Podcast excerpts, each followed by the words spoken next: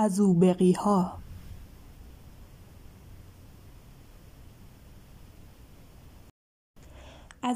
ها از موجودات اساطیری جنوب خراسان هستند که در گویش گنابادی به معنای جنه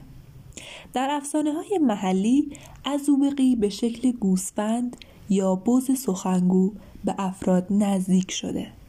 و سپس تغییر شکل میده و ظاهر انسانی می‌گیره.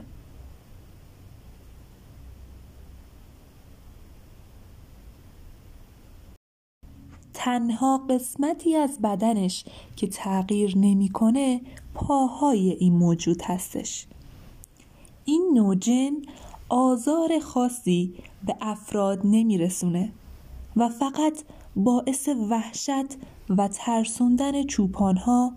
و افراد سرگردان در دشتها و بیابانها هنگام شب میشه